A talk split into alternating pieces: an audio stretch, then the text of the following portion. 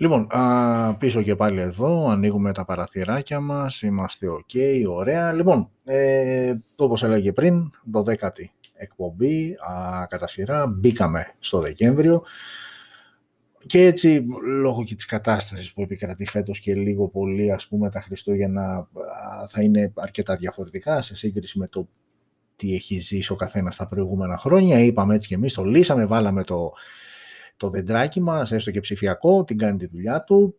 Έτσι λίγο να ζεστάνουμε την ατμόσφαιρα, βάλαμε και ένα τζακάκι από πίσω. και προχωράμε, αν και νωρίς, βάλαμε και το σκουφί ε, του Άι Βασίλης στο site, στο smartphone.gr. Οπότε μπαίνουμε σιγά σιγά στο κλίμα, οκ, δεν είναι κακό, ας το γιορτάσουμε λίγο παραπάνω φέτος, σε λίγο περισσότερο μάλλον όσον αφορά τη διάρκεια, αφού μας το περιορίζουν με άλλους τρόπους, το τεντώνουμε εμείς με το δικό μας ε, τρόπο. Ε, η εβδομάδα που πέρασε, άλλη μια φορά που θα χρησιμοποιήσω αυτή την έκφραση ε, που έτσι μου αρέσει, ιστορικό χαμηλό, είχαμε μόλις, ναι, ναι, είχαμε μόλις ε, ανακοινώσεις δύο νέων ε, συσκευών. Από τον ε, τέλη Φλεβάρι-Μάρτι που αρχίσαμε τις εκπομπές ε, δεν θυμάμαι να έχει υπάρξει άλλη τέτοια αντίστοιχη εβδομάδα. Γενικότερα είναι λίγο παγωμένη η αγορά. Θα μου πεις, OK, okay, κορονός, κορονοϊός, ξενοκορονοϊός.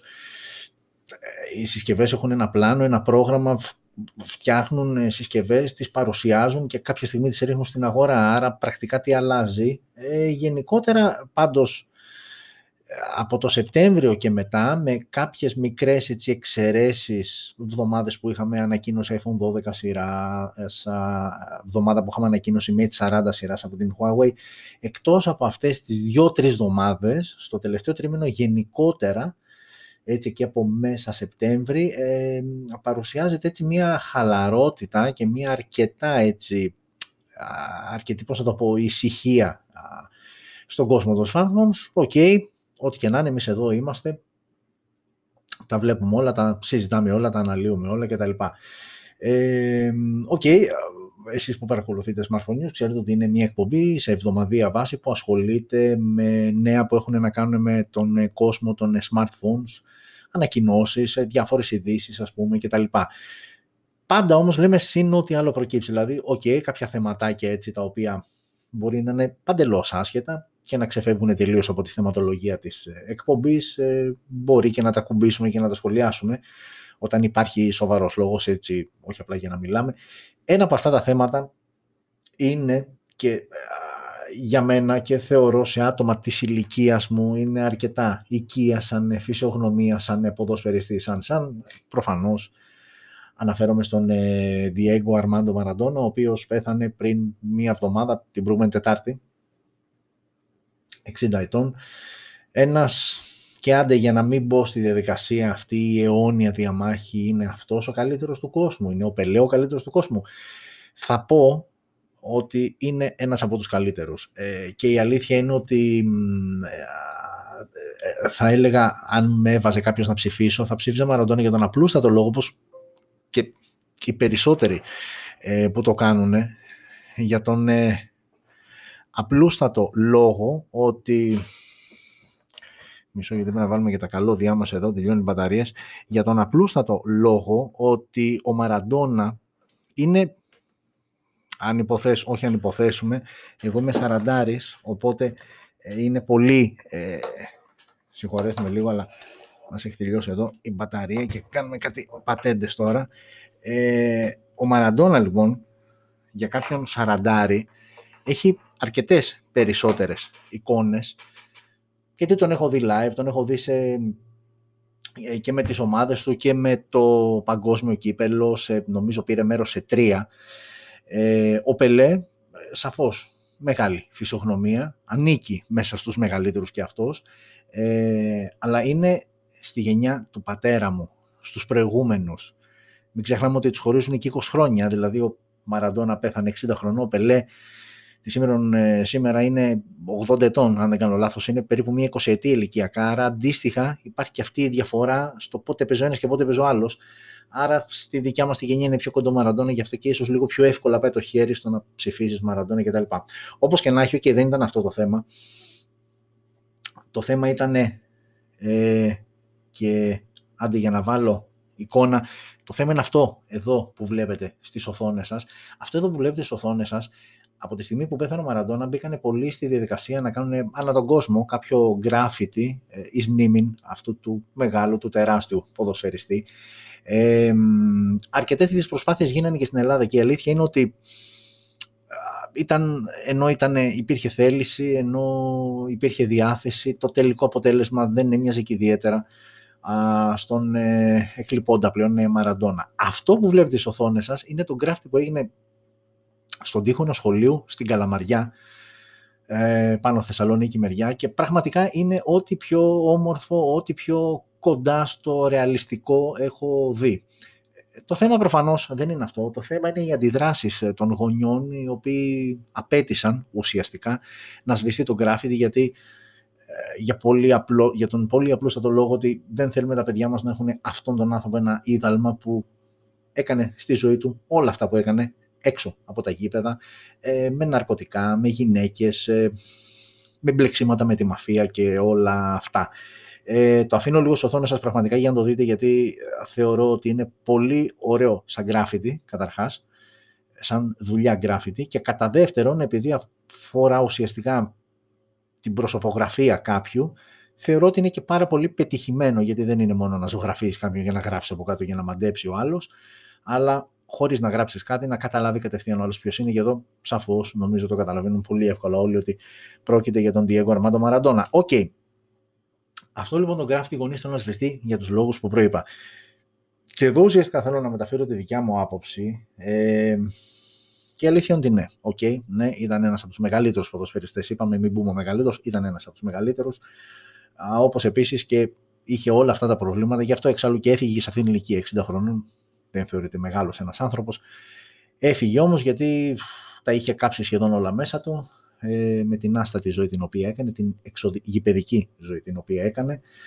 Ε, παρά τα αυτά όμως, θεωρώ ότι δεν μπορείς για κανένα λόγο ε, να αφαιρέσεις αυτό το graffiti από ένα σχολικό τοίχο υπό τον φόβο ότι τα παιδιά μπορεί να παρασυγχθούν και να κάνουν την αντίστοιχη ε, άστατη ζωή στο μέλλον, ας πούμε, κτλ. Ε, καταρχάς, για όσους με ξέρετε καιρό, θα το ξέρετε, για όσους δεν με ξέρετε, το ξαναλέω. Και τώρα είμαι και εγώ γονιός, άρα εν μέρη εκφράζω μία άποψη έχοντας παιδιά, για να προλάβω κάποιος από εσάς που θα πούν «Καλά φίλε μου, όταν θα κάνεις θα τα πούμε» και τα λοιπά. Έχοντας λοιπόν παιδιά, αυτό που έχω να πω είναι ότι είναι ένα ποδοσφαιρικό ίνδαλμα. Είναι ένας άνθρωπος ο οποίος ξεκίνησε από φτώχο γειτονιές και έφτασε εκεί που έφτασε. Σαφώς όλο αυτό το πράγμα δεν μπόρεσε να το διαχειριστεί σωστά.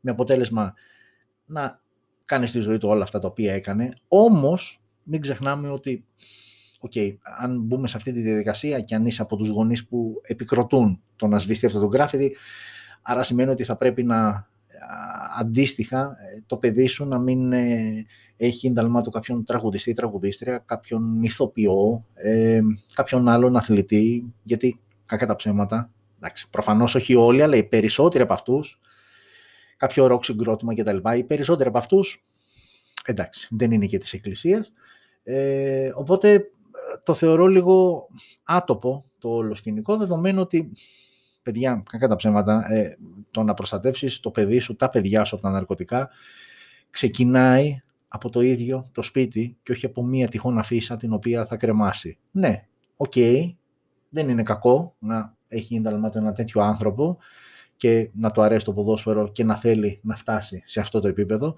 Το τι έκανε έξω από το γήπεδο, εντάξει, λίγο πολύ τώρα, οι περισσότεροι ή τέλος πάντων μια μεγάλη μερίδα, OK, okay, δεν είναι όλοι έτσι προφανώς, αλλά μια μεγάλη μερίδα ανθρώπων τι κάνει.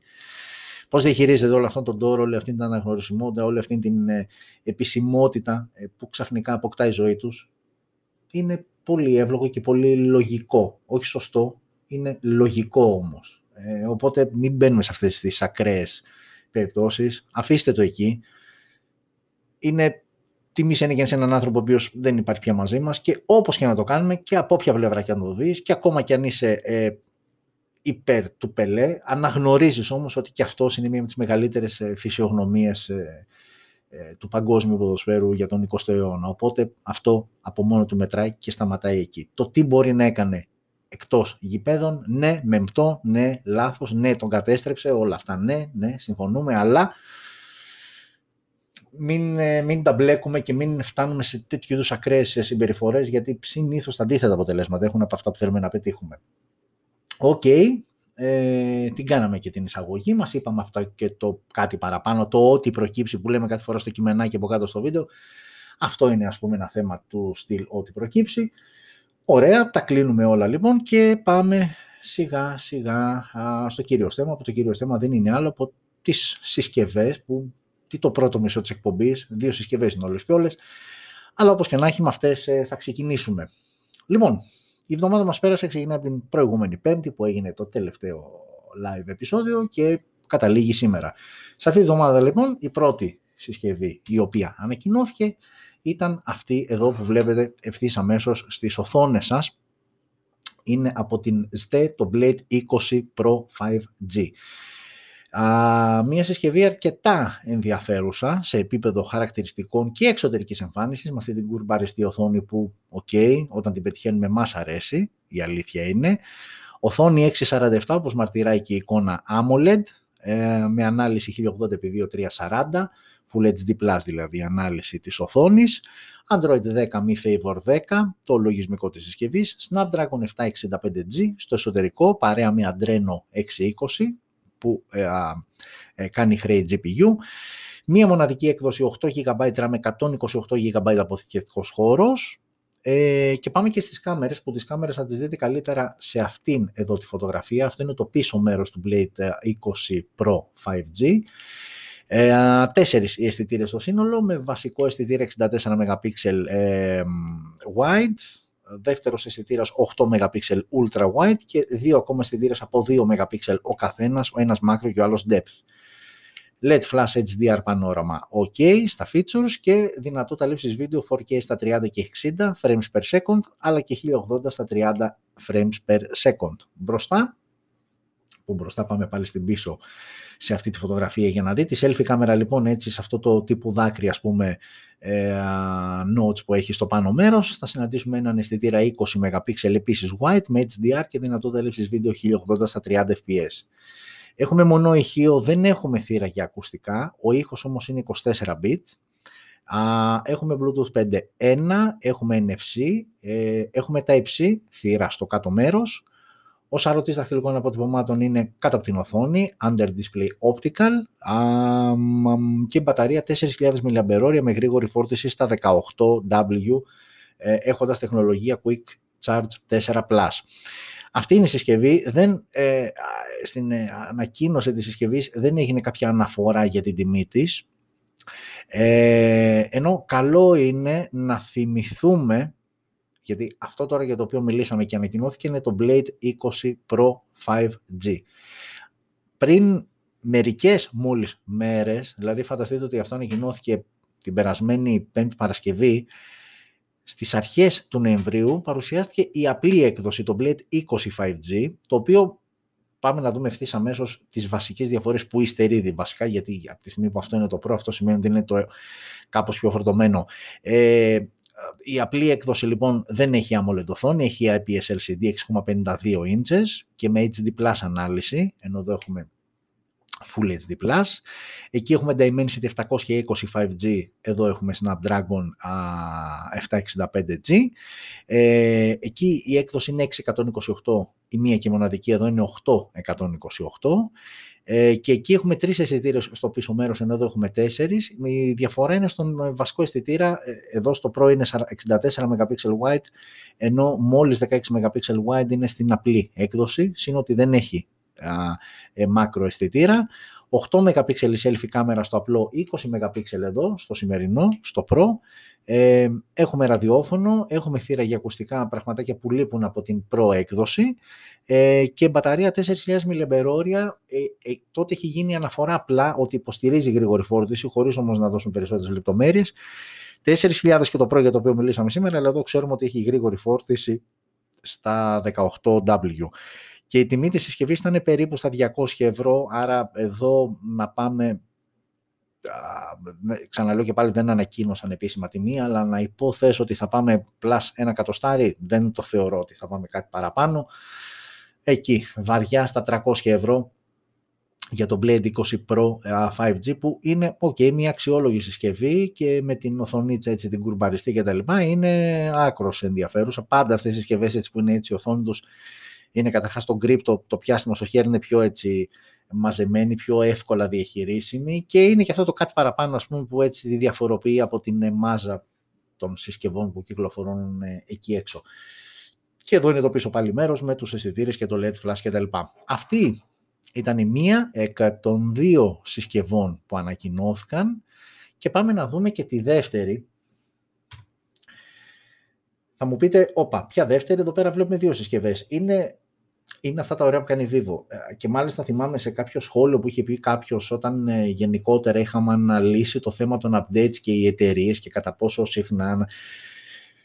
Παιδιά, είναι απλή λογική. Η Vivo έχω πει ότι είναι από τις εταιρείες που βομβαρδίζουν κυριολεκτικά την αγορά με νέες συσκευές. Αυτό είναι ξεκάθαρο. Έτσι. Πάρα πολύ πράγμα ρίχνουν εκεί έξω. Άρα με κοινή λογική μπορεί να καταλάβει κάποιος ότι είναι πολύ δύσκολο, πολύ δύσκολο να διαχειριστούν τα updates όλων αυτών των συσκευών. Ε, δεν είναι Sony που θα βγάλει 3-4, δεν είναι Apple που θα βγάλει 3-4, ε, δεν είναι LG, ε, δεν είναι Nokia. Όλες αυτές είναι εταιρείες ε, που βγάζουν σημαντικά περιορισμένο αριθμό συσκευών. Θα μου πεις, ok, αλλά η Huawei, αλλά η Xiaomi που και η Xiaomi, δόξα τω Θεώ, έχει μια αρκετά πλούσια γκάμα και πάλι όμως δεν φτάνει σε καμία, σε καμία περίπτωση τον αριθμό συσκευών που εξαπολύει ε, πραγματικά η Vivo. Και γιατί το λέω όλο αυτό; Προσέξτε τώρα. Η καινούργια συσκευή εκ των δύο είναι αυτό όπως βλέπετε η δεξιά. Είναι το Vivo Y51. Αριστερά σας, η συσκευή που βλέπετε είναι επίσης το Vivo Y51. Αυτή που θα πούμε τώρα είναι αυτή που ανακοινώθηκε τώρα Δεκέμβριο και ανακοινώθηκε, ε, ανακοινώθηκε χθες ή σήμερα.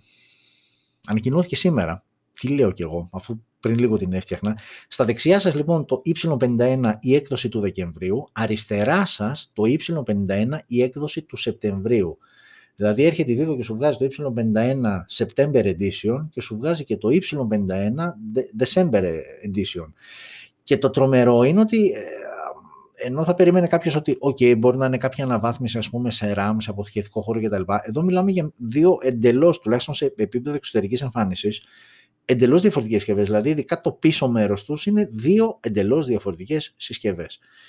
OK, okay, πάμε να δούμε το σημερινό, το, την έκδοση Δεκεμβρίου και θα δούμε σε τι διαφοροποιείται από το Y51 που ανακοινώθηκε το Σεπτέμβριο πριν, δηλαδή τρεις μήνες. Λοιπόν, το Y 51 το Δεκεμβριανό λοιπόν διαθέτει οθόνη 6,58 inches IPS LCD με ανάλυση 1080 x 2408 Android 11 ε, out of the box μέσω του FunTouch 11 ε, επεξεργαστής Snapdragon 665 και Adreno 610 μία μοναδική έκδοση 828 και στο πίσω μέρος έχουμε τρεις αισθητήρες, ένας πάνω πάνω έτσι που είναι λίγο μόνος του και από κάτω οι δύο μικρότεροι. Ο βασικός λοιπόν αυτός ο πάνω μόνος του είναι 48 MP wide. Ένας δεύτερος ε, επεξεργα... ε, επεξεργαστής, λέω, συγγνώμη, ε, αισθητήρας 8 MP ultra wide και ένας τρίτος 2 MP για την αποτύπωση macro.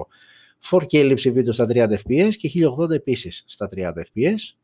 Μπροστά η selfie κάμερα είναι στα 16 MP wide με υποστήριξη HDR και λήψη βίντεο 1080 στα 30 fps.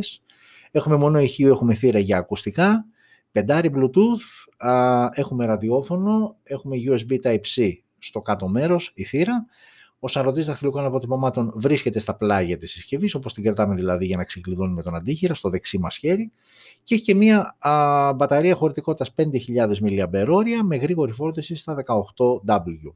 Συσκευούλα αυτή η τιμή της είναι περίπου στα 210 ευρώ. Αυτή λοιπόν είναι η δεκεμβριανή έκδοση. Στα αριστερά τώρα βλέπετε το Y51 τη σεπτεμβριανή έκδοση. Πού διαφέρουν; Πρώτη βασική διαφορά στην οθόνη. Εδώ είπαμε έχουμε IPS LCD. Α, στο Σεπτεμβριανό έχουμε AMOLED οθόνη, μικρότερη όμως, 638 inches, ενώ 658 είναι στο σημερινό. Ε, εκεί η συσκευή έπαιζε Android 10 out of the box, εδώ έχουμε Android 11. Θεωρητικά θα αναβαθμιστεί και αυτή, φαντάζομαι, σε Android 11. Μία μοναδική έκδοση 428 το, το Σεπτεμβριανό, ενώ το σημερινό έχει 828. Ε, σε επίπεδο καμερών έχουμε έναν έξτρα αισθητήρα ε, στο Y51 του Σεπτεμβρίου προστίθεται ένας ουσιαστικά αισθητήρας 2 MP για αποτύπωση βάθους. Όλα τα λένε ακριβώς ίδια. Ο σαρωτής δαχτυλικών αποτυπωμάτων είναι under display optical αφού έχουμε AMOLED οθόνη, ενώ είναι πλάγια στο δεκεμβριανό μοντέλο και η μπαταρία είναι ελαφρώς μικρότερη, είναι 4.500 mAh ε, με πάλι γρήγορη φόρτιση στα 18. Ε, το δεκεμβριανό έχει 5.000 mAh ε, με φόρτιση στα 18. Και η διαφορά στην τιμή τους, το Σεπτεμβριανό έχει 180 και 210 έχει το, αυτό που ανακοινώθηκε σήμερα, το edition Δεκεμβρίου. Σαφώς και για τα 30 ευρώ δεν υπάρχει λόγος τώρα, δεν, ο έξτρα αισθητήρας δεν λέει κάτι. Ε, επεξεργαστή έχουμε τα ίδια ακριβώς και τα λοιπά. Ναι, θα, θα πάω στο σημερινό ε, προφανώς. Ε, σε επίπεδο design είπαμε, στο πίσω μέρος ε, το πώς είναι τοποθετημένοι αισθητήρες αλλά και το φινίρισμα του back panel είναι διαφορετικό. Μπροστά α, αλλάζει λίγο το notch ας πούμε. Κάτω μου φαίνεται ίδιο, ε, πάνω ε, λίγο πιο καμπυλωτό, λίγο πιο έτσι ε, τύπου δάκρυ στο Δεκεμβριανό από ότι το, στο, Σεπτεμβριανό, στο το Δεκεμβριανό μάλλον έχει τύπου δάκρυ ενώ είναι λίγο έτσι πιο απότομο του, το παλαιότερο μοντέλο του Σεπτεμβρίου, αυτό εννοούμε παλαιότερο. OK, okay, αυτό είναι το Vivo Y51, μία συσκευούλα, OK, okay, mid-range, τίποτα το ιδιαίτερο, τίποτα το τρομερό, τίποτα το γενικότερα που αξίζει να ασχοληθούμε περισσότερο. Και τελειώσαμε με τις συσκευές, έτσι απλά και γρήγορα και ωραία. Ε, ξαναλέω και πάλι δεν είχαμε κάτι άλλο σε επίπεδο ανακοίνωσης. Ε, και από ό,τι φαίνεται έτσι και με βάση και το πρόγραμμα που έχω δει και τις ανακοινώσεις των εταιριών δεν αναμένουμε κάτι το ιδιαίτερα σημαντικό πλην θα τα πούμε όμως στην πορεία Xiaomi έκανε ένα παιχνιδάκι αν θα είναι Δεκέμβριος, αν θα είναι Γενάρης του 2021 κτλ. Θα τα δούμε όμως στην πορεία. Πάμε λοιπόν σιγά σιγά να βλέπουμε τώρα κάποιες ειδήσεις έτσι που έχουμε ξεχωρίσει και αξίζει. Κοιτάζω και πάλι γιατί είπαμε στο podcast ένα μισάωρο πρέπει να πατάμε για να κάνει καινούργια εγγραφή. Λοιπόν, ε, πάμε στις ειδήσεις. Αυτό που βλέπετε από εκεί μάλλον, το ξέρετε σχεδόν οι περισσότεροι είναι το speed test που κάνουμε για να δούμε ταχύτητες download, upload κτλ. Ένα πολύ βασικό λοιπόν θέμα το οποίο αντιμετωπίζει ο περισσότερος κόσμος είναι ότι, ok, κυρίως όταν είχες ADSL γραμμή, αγόραζες ως επιτοπλίστων και όταν ήταν διαθέσιμο ε, ADSL γραμμή με ταχύτητα ως 24 Mbps. Το έχουμε ξαναπεί ότι αυτό το ως 24 Mbps θα είναι πολύ, πώς θα το πούμε, ουτοπικό, δηλαδή κανένας δεν το πιανε, ούτε καν πλησίαζε. Απλά αν ήσουν τυχερό και ήσουν κοντά στο καφάο, στο διακλαδωτή δηλαδή, όπου φεύγουν οι γραμμές τότε και μοιράζονται στην περιοχή, ίσως να έπιανες μια ταχύτητα εκεί, να ήσουν γύρω στο 15, 17, 18, OK. Okay. Έρχεται λοιπόν τώρα το κράτος και σου λέει ότι ξέρεις κάτι. Ε, πλέον ε, θα πρέπει να μην ε, αναφέρονται, να μην ουσιαστικά, να, να, να κοπεί τελείως αυτό που έχει να κάνει όσον αφορά τις πλασματικές ταχύτητες. Το 24 Mbps δεν λέει τίποτα. Οι εταιρείες πλέον θα είναι υποχρεωμένες να εγγυώνται για την ελάχιστη δυνατή ταχύτητα. Βέβαια, okay, σε μια πρώτη ανάγνωση λες, α, ωραία, OK okay, και τα λοιπά, αλλά πρακτικά τι σημαίνει αυτό; Η ταχύτητα ίντερνετ, η αλήθεια είναι ότι και δεν φταίνε πάντα οι εταιρείες, είναι εύκολο να το ρίχνουμε σε εταιρείες, δεν φταίνε πάντα οι εταιρείες γιατί είναι τόσοι πολλοί παράγοντες από τους οποίους, πώς θα το πω, επηρεάζεται. Δηλαδή, εγώ αυτή τη στιγμή εδώ έχω μία γραμμή ε, και πιάνω 15 Mbps και η ακριβώς απέναντι πολυκατοικία ε, με τον ίδιο πάροχο ε, πιάνει 6 και 7 και λες μα ρε γαμώτο, είμαστε απέναντι ή με την δίπλα πολυκατοικία ακριβώς το ίδιο. Έχει να κάνει η καλωδίωση του σπιτιού, το πόσο παλιά ή καινούργια είναι. Έχει να κάνει ο χαλκός, έχει να κάνει... OK, okay, απόσταση από το καφάο θεωρητικά, ναι, εντάξει, όταν είσαι απέναντι ή δίπλα, φαντάζομαι ότι είναι ίδια. Είναι όμως πάρα πολλοί παράγοντες που επηρεάζουν την ταχύτητα. Άρα, ε, ε, ε ως ένα βαθμό η εταιρεία δεν ε, μπορεί να σου εγγυηθεί τουλάχιστον στις ADSL γραμμές α, ταχύτητα. Μπορεί όμως τουλάχιστον, και εδώ πέρα τώρα αυτά τα νούμερα έχουν να κάνουν για το Δήμο Αθηναίων ε, και για εκτιμήσεις που έχουν γίνει που προκύπτουν από αποτελέσματα μετρήσεων ε, ότι στην κλασική ε, γραμμή του 24, 24 Mbps και ως 1 Mbps download και upload αντίστοιχα ε, οι μετρήσεις είναι ότι η ελάχιστη κυμαίνεται από 1 ως 3,5 Mbps και η μεγαλύτερη είναι η μεγαλύτερη, η ελάχιστη μάλλον συγγνώμη είναι 1,5 ε, από 1 ως 3,5 και η μεγαλύτερη είναι από 11,8 ως 13,6. Δηλαδή και αυτό που σας είπα πριν το 15 και 17, ε, OK, okay, το έχω δει, αλλά είναι πραγματικά σπάνιο. Εδώ σου λένε το μέσο όρο. Δηλαδή στην καλύτερη να πιάσει άλλη σε ένα 12-13. Ε, ενώ ο μέσος όρος ε, που βγαίνει από όλες τις μετρήσεις που έχουν γίνει στο Δήμο Αθηναίων είναι μεταξύ 6,5 και 8,6 που όντως ισχύει Τώρα πλέον έχω VDSL, αλλά όταν είχα DSL, όντως εκεί έπαιζα. Στα καλά μου δηλαδή ήμουνα, έπιανα ένα 8-9 και έκανα και πάρτι κιόλας. OK, okay, ε, άρα λοιπόν ε, εδώ οι εταιρείες πλέον θα πρέπει να δεσμεύονται για την ελάχιστη ταχύτητα, που η ελάχιστη ταχύτητα ε, σύμφωνα για το Δήμο Αθηνών πάντα, πρέπει να είναι το κατώτατο όριο 1 Mbps. Ε, OK, okay, υπάρχουν αποκλίσεις προφανώς. Τα πράγματα έχουν βελτιωθεί λίγο όσο, σε όσες περιοχές υπάρχει VDSL όπου εκεί όντως αγοράζεις μια 50 γραμμή, δηλαδή εγώ αυτή τη στιγμή έχω αγοράσει κέντρο Αθήνας μια 50 γραμμή και είμαι 49, 48, 49 κάτι, δηλαδή δεν είναι ως 50, όντως παίρνεις, αγοράζεις το πακέτο αυτό με την ταχύτητα που σου λέει. Οπότε πάνε λίγο με αυτόν τον τρόπο να το μαζέψουν. Πρακτικά ε, θεωρώ ότι για αστικές περιοχές δεν αλλάζει κάτι το ιδιαίτερο. Δηλαδή, ξαναλέω και πάλι ότι ο μέσος όρος είναι γύρω στο 7 με 8, άρα δεν θα πέσεις ποτέ τόσο χαμηλά για να κάνεις καταγγελία σύμβασης κτλ. OK, okay, καλό είναι να υπάρχει, αλλά δεν είναι και κάτι τρομερό, τουλάχιστον όχι τόσο τρομερό όσο ακούγεται στην αρχή της ε, είδησης. Ωραία. Ε, φεύγουμε από αυτό και πάμε σε Apple αγαπημένη. OK, okay, εικόνα είναι απλά ένα Apple Store στην Ιταλία. Το θέμα όμως είναι η μήνυση που κατέβαλε ε, το αρμόδιο όργανο ε, που ασχολείται ε, με τέτοιου είδους θέματα. Τώρα δεν ξέρω και πώς λέγεται. Τι, ο συνήγορος καταναλωτή δεν νομίζω. Τέλος πάντων η ουσία είναι ότι έχει γίνει μια μήνυση από την πλευρά από τις αρχές της Ιταλίας, οι οποίες έχουν επιβάλει πρόστιμο 10 εκατομμύρων ευρώ στην Apple, γιατί, ε, γιατί θεωρητικά ε, η διαφήμιση της που αφορούσε ε, την ε, αδιαβροχοποίηση των iPhone ήταν παραπλανητική. Και μάλιστα σε περίπτωση που ε, πας κάποιο iPhone το οποίο παρουσιάσει βλάβη ή καταστραφεί παντελώς ε, από υγρασία, που σημαίνει επαφή με νερό, ε, η εγγύηση δεν ισχύει και δεν φτιάχνεται. Άρα οι Ιταλοί για κάποιο λόγο μπήκαν στην διαδικασία να μηνύσουν και να ζητήσουν αυτό το ποσό σαν αποζημίωση από την Apple. Ε, τώρα, ε, το αν θα το πάρουν, ε, εντάξει, μεταξύ μας ξέρουμε πολύ τι θα πάρουν, αλλά OK, okay, για να μην γινόμαστε έτσι λίγο πιο χιδαίοι, μήπως μας βλέπει κανένα παιδάκι, 10 η ώρα ακόμα, γιατί όχι.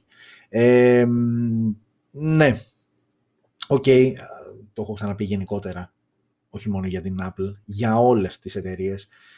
Ε, υπάρχουν συσκευές που όντως ε, έχουν IP68 πιστοποίηση και θεωρούνται αδιάβροχες και σου λένε ότι μπορείς ε, μέχρι και μισή ώρα σε βάθος, ένα μέτρο κτλ. OK. Okay εντάξει, ε, θα το πω όσο πιο απλά γίνεται. Εάν είσαι τύπος των extreme sports, ε, τύπος που είσαι στο χιόνι, στη θάλασσα και θες να το βουτάς και να κάνεις λήψεις ή πάρε μια action cam ε, με την αντίστοιχη θήκη και έχεις εξίσου δυνατά και καλά αποτελέσματα, ε, ή απλά μην βουτάς το κινητό στη θάλασσα. Δηλαδή, okay, εγώ προσωπικά και να έπαιρνα μια τέτοιου είδους συσκευή που να είχε τέτοιου είδους πιστοποίηση, ε, τώρα να κάνω το μακροβούτι μου με, την, ε, με το smartphone και να τραβήξω φωτογραφία και να ρισκάρω του κατά πόσο είναι όντως ε, η εταιρεία ή όποια εταιρεία, ξαναλέω και πάλι. Και ενώ το έχω στο μυαλό μου για να το ξαναπατήσω, τώρα χάσαμε πάλι. Το πιάνω εκεί γύρω στο τέταρτο. Τέλος πάντων. OK. Okay. Συνεχίζουμε. Λοιπόν, η επόμενη είδηση έχει να κάνει και πάλι με Apple. Να, δεύτερη σερή, τρίτη στο σύνολο. Έχει παρατηρηθεί λοιπόν από πολλούς χρήστες, έχουν παραπονεθεί σχετικά με το battery drain. Ε, ουσιαστικά η μπαταρία τους έχουν διαπιστώσει ότι ενώ το κινητό κάθεται, συνήθως βράδυ που κοιμάσαι και τα αφήνεις ανοιχτό δίπλα σου, ε, χάνει ε, αρκετή μπαταρία με αποτέλεσμα ε, κάποιοι τύποι να έκατσαν και να το υπολόγισαν, ε, να έχουν βγάλει και κάποιες φωτογραφίες που να δείχνει την πτώση της μπαταρίας, την μη φυσιολογική πτώση της μπαταρίας ε, και μάλιστα ε, ένας χρήστης το πήγε ένα βήμα παραπέρα, μέτρησε τις ώρες ακριβώς ε, που το είχε σε αδράνεια ε, και κατέληξε και συμφώνησαν πολύ μαζί του ότι κατά μέσο όρο χάνει ένα 4 με 5% ανά ώρα. Οπότε έφτανε να ξυπνάει α, το πρωί και εντάξει με έναν μέσο όρο ύπνο ας πούμε 8 ώρες και να έχει χάσει ένα 30 με 40% της μπαταρίας του, που είναι τραγικό πραγματικά, ε, έχοντας κλείσει τα πάντα, έχοντας τσεκάρει στο παρασκήνιο αν υπάρχει κάποια εφαρμογή ανοιχτή, αν, αν, αν, τσεκάροντας όλα, όχι, τα πάντα κλειστά και αυτό το επιβεβαίωσαν και άλλοι. Και όμως η μπαταρία αδειάζει ε, αδικαιολόγητα γρήγορα ενώ η συσκευή δεν χρησιμοποιείται ε, και μάλιστα ένας χρήστης λέει ότι επειδή το iPhone 12 Pro είναι, και, είναι η πρώτη συσκευή της εταιρείας που υποστηρίζει και 5G δίκτυα. Ε, εκεί λίγο το προβλημάτισε, σου λέει μήπως ψάχνει 5G δίκτυο, μήπως με τις εναλλαγές κεραίας που εκεί υπάρχει και άλλο ένα πρόβλημα στην iPhone 12 σειρά και όσοι επειδή πλέον οι συσκευές τις έχω δει λίγο, έχουν κυκλοφορήσει στην Ελλάδα, όσοι χρήστες έχετε αντιμετωπίσει και εσείς παρόμοιο πρόβλημα είτε με την μπαταρία είτε με αυτό που θα πω τώρα, και ποιο είναι αυτό που θα πω τώρα, ότι πολλοί χρήστες iPhone 12, και μιλάω για τη σειρά, δεν μιλάω τώρα Pro, Pro Max και απλό, iPhone 12 σειρά λοιπόν, έχουν παρατηρήσει ότι, OK, έχουν κανονικά σήμα όταν είναι στο σπίτι τους, στο γραφείο τους κτλ. Αλλά όταν μπαίνουν στη διαδικασία να ταξιδεύσουν, όπου αλλάζει ή και να κάνουν μια μεγάλη απόσταση με το αυτοκίνητο, ας πούμε, όπου αλλάζεις κεραίες, ε, εκεί ξαφνικά ε, χάνει ε, παντελώς ε, το σήμα. Ε, και είναι αρκετοί οι χρήστες που έχουν παρουσιάσει, που έχουν μάλλον εντοπίσει το συγκεκριμένο πρόβλημα. Άρα ένα το πρόβλημα λοιπόν αυτό, ένα δεύτερο το πρόβλημα με την μπαταρία, θεματάκι έχουμε γενικότερα. Ε, από ό,τι βλέπω ε, δεν υπάρχει ακόμα συγκεκριμένη απάντηση από την ε, Apple. Φαντάζομαι θα πει ότι είναι φυσιολογικό. Αυτό δεν συνηθίζεται στις περιπτώσεις. OK, okay, όπως και να έχει όμως είναι υπαρκτό θέμα. Είναι πάνω από είναι πάνω από 1500 περιπτώσεις, παγκοσμίως βέβαια, αλλά είναι και 1500 περιπτώσεις ε, που έχουν παρουσιάσει αυτό το battery drain ε, και ακόμα περισσότερες οι περιπτώσεις ε, με την συνδεσιμότητα στο δίκτυο όταν υπάρχει κίνηση με τη συσκευή και αλλάζει κεραία από την οποία παίρνει σήμα, όπου εκεί διακόπτεται παντελώς η σύνδεση. Οκ, είναι δύο θεματάκια που δεν μπορεί να προσπεράσει η Apple, φαντάζομαι. Κάποια απάντηση θα βγάλει ε, και θα είμαστε εδώ για να σας ενημερώσουμε ε, για ό,τι νεότερο. Ε, και θα πάμε στο τελευταίο μέρος της ιδέας. Το τελευταίο μέρος της ιδέας είναι τα Google Maps, τα οποία για, όσους, για, για όσους χρησιμοποιείτε τη συγκεκριμένη εφαρμογή, εγώ για παράδειγμα τη χρησιμοποιώ πάλι πολύ, δεν έχω κανένα navigator, δεν έχω καμιά άλλη εφαρμογή όσο αφορά την πλοήγηση, βολεύομαι ε, με το Google Maps, το οποίο ειδικά τον τελευταίο χρόνο έχει εμπλουτιστεί με πάρα πολλές πληροφορίες και τώρα έχετε να εμπλουτιστεί ακόμα περισσότερο αφού πλέον ε, ε, έχει φέρει μια χρήσιμη λειτουργία στην εφαρμογή όπου έχει να κάνει με προτάσεις σε μια περιοχή που βρίσκεσαι, ανεβαίνουν ταυτόχρονα φωτογραφίες, σχόλια από άλλες ιστοσελίδες όπου γίνονται αξιολογήσεις καταστημάτων. Αυτά που βλέπετε και στην οθόνη σας, πάνω και αριστερά. Ε, πράγματα πολύ χρήσιμα για κάποιον που πηγαίνει κάποιου, κάπου και δεν ξέρει την περιοχή, έστω και αν είναι άλλη χώρα ή άλλη περιοχή έστω. Ε, πολύ χρήσιμο να σε καθοδηγήσει, να ξέρεις που να πας, ε, να διαβάσεις κάποια σχόλια. Ε, ενώ υπάρχει και στην καρτέλα εξερεύνηση, ε, μπορείς να μπεις και να δεις πρόσφατες κριτικές, γιατί πολλές φορές έχει τύχει να διαβάσεις μια κριτική, να τη δεις να είναι πριν τρία χρόνια και από τότε να έχουν αλλάξει πάρα πολλά, είτε στο μέρος είτε στο μαγαζί που θα πας, ξεκινάει τις πιο πρόσφατες. Γενικότερα έχει αναβαθμιστεί και έχουν προσθεθεί αρκετά πραγματάκια σε αυτήν τη δυνατότητα του Google Maps, οπότε πλέον γίνεται ακόμα πιο χρήσιμο εργαλείο. Ήταν ήδη, απλά με αυτό γίνεται ακόμα πιο χρήσιμο σαν εργαλείο. OK. Okay. Ε, και κάπου εδώ τελειώσαμε. Ε, είπαμε για τις ε, δύο συσκευές που ανακοινώθηκαν, είπαμε και για τα ωραία αυτά και ενδιαφέροντα νέα που προέκυψαν τη βδομάδα που μας πέρασε. Ξαναλέω και πάλι ότι συνεχίζουμε κανονικά ε, με τη φωτίτσα μας, με το δεντράκι μας. Η επόμενη εκπομπή την ερχόμενη πέμπτη, ε, την ερχόμενη πέμπτη θα έχουμε 10 και ώρα 9.30, δεν αλλάζει αυτό με την ώρα. Ε, από εκεί και πέρα, να είστε όλοι καλά, να ζείτε smart. Ε, Τώρα όσο αφορά τις γιορτές, OK, okay, τι να σας πω, κάτι πήρε τ' αυτί μου σήμερα ότι 7 Δεκεμβρίου, την ερχόμενη Δευτέρα δηλαδή, θα ανοίξουν ή Σάββατο, όχι Δευτέρα, θα ανοίξουν τα καταστήματα με τα εποχικά είδη, δέντρα χριστουγεννιάτικα στολίδια κτλ. Ε, σχολεία όχι, από το 2021, εστίαση όχι, όπως όλα δείχνουν. Τώρα τα λοιπά καταστήματα, εμπορικά, κομμωτήρια κτλ. Άγνωστο ακόμα ή 14-21, έτσι λένε.